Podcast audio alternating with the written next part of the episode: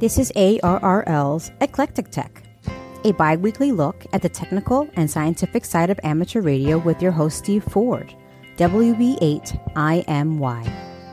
Eclectic Tech is brought to you by ICOM. ICOM, for the love of ham radio, is about the passion for an incredible hobby. Visit ICOM in the community webpage at www.icomamerica.com forward slash community. If you've been listening to this podcast for a while, you know I'm always excited by developments going on with new power sources. Well, Stanford University scientists have been exploring a type of battery technology that's actually decades old, but it offers nearly six times the capacity of lithium ion batteries. Curiously enough, it's based on chlorine, but the problem has always been that the trick only works once. In other words, when the battery's depleted, that's it. Well, they've developed a new version of the chlorine battery that's rechargeable. The battery is described as an alkaline metal chlorine battery, and it's based on chemistry that first emerged way back in the 1970s called lithium thionyl chloride. These batteries have high energy density, but they rely on highly reactive chlorine, and that makes them unsuitable for anything other than just one use. In a regular rechargeable battery, the electrons travel from one side to the other during discharging, and then they revert back to their original form as the battery is recharged. But in the old style chlorine batteries, the sodium chloride or lithium chloride is converted to chlorine, and that's way too reactive to be converted back to chloride, at least not very efficiently. All you chemistry majors are following along, of course, right? The research solved this problem by making a new electrode material out of porous carbon, and it acts like a sponge, soaking up the nasty chlorine molecules, safely storing them to be converted back into sodium chloride. When it's time to recharge, the trapped chlorine gets converted to NaCl, otherwise known as good old table salt, and it's ready to store power once again. So far, they've subjected their prototype battery to more than 200 charge and discharge cycles without any problems, and they're sure they can push that number much higher. For comparison, a well maintained lithium ion battery is good for about 500 to 1,000 cycles. And here is the good part a lithium ion battery has an energy density of 200 milliamp hours per gram of electrode material. Okay?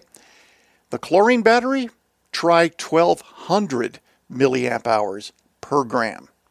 At the moment, the research team imagines that the battery will find use in hearing aids or in remote controls or perhaps being used to power devices that only require infrequent charging, like satellites or remote sensors. For use in smartphones and devices such as amateur transceivers, the scientists are going to need to scale up the battery and engineer a suitable structure. Time will tell. I'm on the telephone with Carl Luetzelschwab, K9LA, and Carl's the director of the ARRL Central Division, but he's also our go to guy for everything about propagation, radio technology in general, and, and so on. Good morning, Carl. Good morning, Steve. Hope you're doing well there. You too. You know, in the December issue of QST, there's an article with your byline called How the Transatlantic Test of 1921 initiated international amateur radio communication. There are a lot of people out there, I suspect, who have no idea what the transatlantic test really was. Uh, can you elaborate on that? Sure. Well, we all probably know about Marconi in uh, 1901 when he uh, heard uh, the Poldhu uh, England station, and that kind of started things off. Um, there's always some controversy on if it really happened, but uh, let's just assume it happened. I believe it probably could have. In 1921, uh, amateurs knew that commercial stations were making it across the Atlantic to England uh, and Europe with no problem. And many of them thought that uh, the amateur radio people with even uh, more modest antennas and uh, less power should be able to do that too. So in uh, February 1921, there was a transatlantic test, but it didn't result in any Americans being heard in England. I have to mention that uh, this was a one way test because the power limits uh, over in England were kind of strict, and nobody thought England could come the other way. Yes. So uh, February didn't work out too good. Uh, so the ARRL decided that uh, hey, December 1921 was going to be the second shot at this, and uh, to show how serious they were, they sent uh, Paul Godley, who was 2ZE at the time, over to uh, Great Britain to listen for American stations, and he took over, uh, you know, some of the best receiving apparatus that they had at the time, which was uh, a super heterodyne receiver. And it was fortuitous that he met some guy named Harold Beverage on the uh, boat over to England. And Harold Beverage convinced him to uh, try his newly patented receiving antenna system, which he called a Beverage antenna. And of course, those uh, are used nowadays uh, very effectively for low band operators. So the uh, ni- December 1921 transatlantic test was very successful. Uh, a number of uh, Spark stations from America were heard over there, and even more CW stations. And of course, that helped uh, promote CW as it uh, was easier, took up less bandwidth, and more of the power was concentrated in a, a smaller, much smaller bandwidth. What frequencies did these tests take place on, Carl? Oh, they were on around 200 meters, maybe a little bit longer, which is a little bit lower frequency. Uh, it, it's interesting to note that the Radio Act of 1912, uh, by uh, the forerunner to the FCC, regulated us to 200 meters and lower, which is one and a half megahertz and higher. But there wasn't much policing of that. And so that's why in 1921 there were still some stations uh, on 200 meters and a little bit lower even. But it worked. And of course, uh, most of the stations in America ran, ran around a kilowatt, and they had some pretty decent antennas. Um, uh, verticals with uh, some top loading and also a very good ground system. It, it was the start of DXing. I recall reading somewhere that at that time it was believed that frequencies higher than 200 meters were useless. Is that true? Yes, that's what the thought was back then. And that's why uh, commercial operators in the military wanted us on sh- wavelengths shorter than 200 meters because they thought that was a wasteland, that we would just make contacts uh, basically line of sight, and that was about it. So we wouldn't interfere with anyone. But uh, that was a great thing that they did for us, although they didn't realize it. and uh, of course, am- amateur radio and uh, ingenuity and uh, uh, never say die attitude showed that uh, wavelengths shorter than 200 meters, uh, frequencies greater than one and a half megahertz, were very good for transatlantic and even around the world type propagation. And that was a couple of years before the existence of the ionosphere was ever proven, right? That's right. Um, in 1902, I believe it was, because of the Marconi feat, there was an American, uh, uh, Arthur Kennelly, and uh, a British, uh, Oliver Heaviside, and they both postulated at about the same time that there was probably an electrically conducting layer up there, and that's what enabled the Marconi feat to be established or to be uh, accomplished.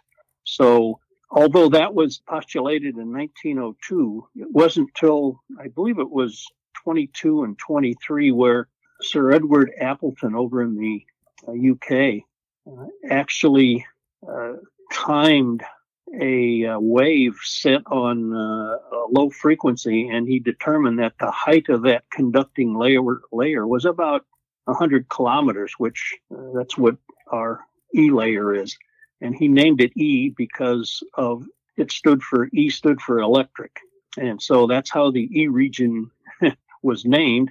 And of course, we discovered uh, later on a lower region, the D region, and a higher region, the F region. And the D and F are just just follow because uh, uh, they're uh, uh range about the uh, F, the E layer. Now, the frequencies in use during the transatlantic test uh, were they propagated, do you think, by ionospheric propagation? Uh, I mean, surely they must have been, even at that frequency.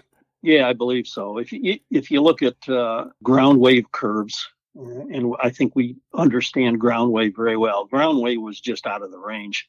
So the only thing left was uh, ionospheric propagation, uh, multi hop, probably the likely method, although uh, doing some ray tracing on that path back in 1921, it may have included some ducted modes. In other words, uh, there's a the, the, electron density goes very low right above the E region peak at night, and uh, a wave can duct in that valley uh, without ground reflections and without going through the uh, absorbing region again. So it was ionospheric. Whether it was multi-hop or ducting, uh, we'll probably never know. But the fact is that either one could have gotten the signal there. So uh, we're pretty sure it was ionospheric and it wasn't, you know, it's like some uh, flying saucer reflecting something up above us. Do we know what the solar cycle was doing at that time? Sure. Yeah, and December 21 was solar minimum. And what that also says is that solar minimum, the uh, Earth's magnetic field was relatively quiet. So the K index was quite low. And that undoubtedly helped uh, the propagation on these lower frequencies. So it was kind of kind of fortuitous that uh, uh, the test took place then. And you think back to December 1901 when Marconi uh, heard uh, the station at Poldhu, uh, England, uh, that was also around solar minimum. So things kind of worked out. I would say so. You yeah. Know, I, I live in Connecticut, Carl, and oh, about an hour's drive away is the town of Greenwich. And right. went down there once, and they have a stone monument at the site or near the site of 1 BCG, which was a transmitter there during the uh, well transmitting and receiving station during the transatlantic test. Uh, that was not the only station, though. Correct? There were several involved. Yes. Well, there were uh, probably upwards of twenty uh, Spark stations and CW stations. Um, one BCG was a CW station, and he had a great setup. He was running a kilowatt input on CW uh, his wavelength was about 230 meters. That's 1.3 megahertz. And his antenna was a, a, a, a T antenna. In other words, it was up, up about 75 feet high with some horizontal additions to top load it. And of course, he also had a, a great uh, counterpoise, a great ground system for his vertical antenna. Uh, one BCG was issued to Minton Cronkhite, and he was one of the operators. Uh, there was uh, quite a few operators there. One was uh, Edwin Armstrong, was oh. was uh, gone down in fame for uh, receiver design, etc. He was one of the operators too. Oh, the Armstrong, as in FM, yes, yes. FM yes. radio. Oh, okay, yes. And how long did the test last? Were the was it just one evening, several evenings? It was several evenings, and uh, Paul Godley, uh, 2ZE over there in Scotland.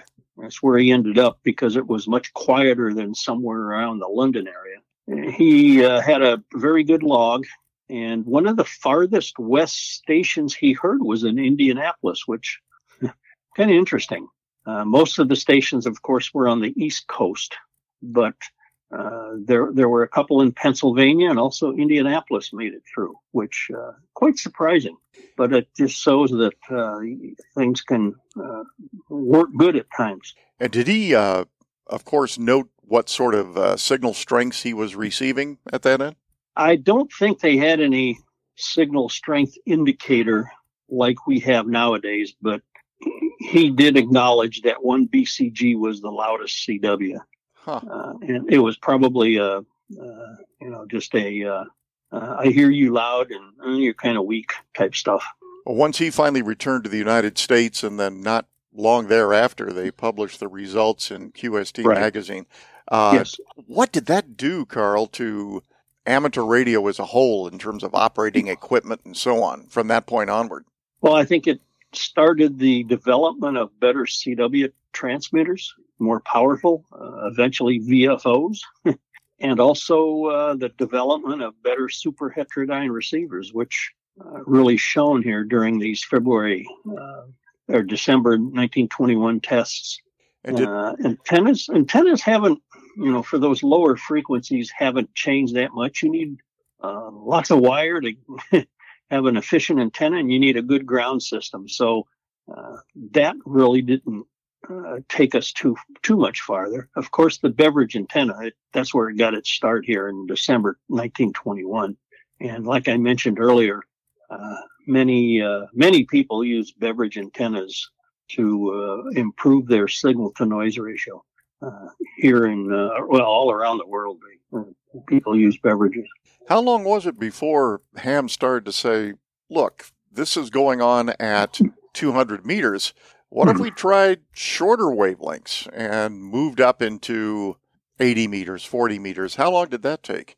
Oh, shoot, Steve, I don't know. Um, but I'm sure it was a continual progress. I have to wonder how long before uh, they finally moved into 20 meters and discovered yeah, that uh, no kidding.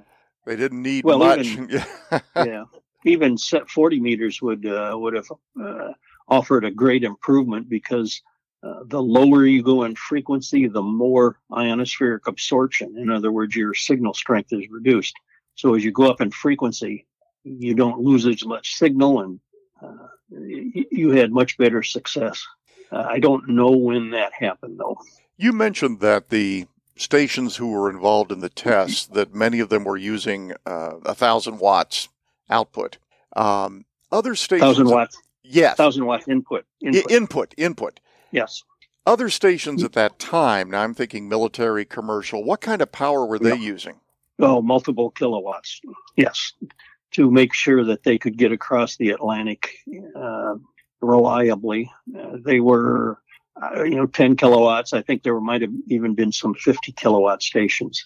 So, wow. It's great that amateurs did it with uh, one kilowatt. Now I don't know about the, the, I mentioned 10 kilowatts and 50. I don't know if that was input or output, but still, uh, that was significantly above what amateurs were doing at the time. And I don't know if there was a, a limit on amateur power at the time or not. I have no uh, idea. Yeah, all I know is the Radio Act just said, "Hey, you guys go uh, shorter wavelengths than 200 meters." Where you can play around and not bother anybody, and, and little right. little did they know Little did they know. Oh yeah, i I I do know that uh, one of the great things that came out of us moving to shorter and shorter wavelengths was amateur radio operators discovered transequatorial propagation in 1947 on six meters. Uh, we were the first ones to notice it, so uh, that's uh, eventually where it ended up. And we were among the first to explore uh, beyond six meters as well. You bet. Yes. Yes. So the amateur radio can do attitude really helps. And of course, there are people out there who just want to push the envelope, and we certainly did. And uh, who knows what's going to, what the future is going to bring. Well, Carl, this is very informative, and I'll look forward to reading your article when it comes out. Tune in again for the next episode of Eclectic Tech, produced by ARRL, the National Association for Amateur Radio. Music is provided by Purple Planet at purpleplanet.com. If you have comments, email eclectic at arrl.org. This episode is copyright ARRL and all rights are reserved. I'm Sabrina Jackson, KC1JMW. See you next time.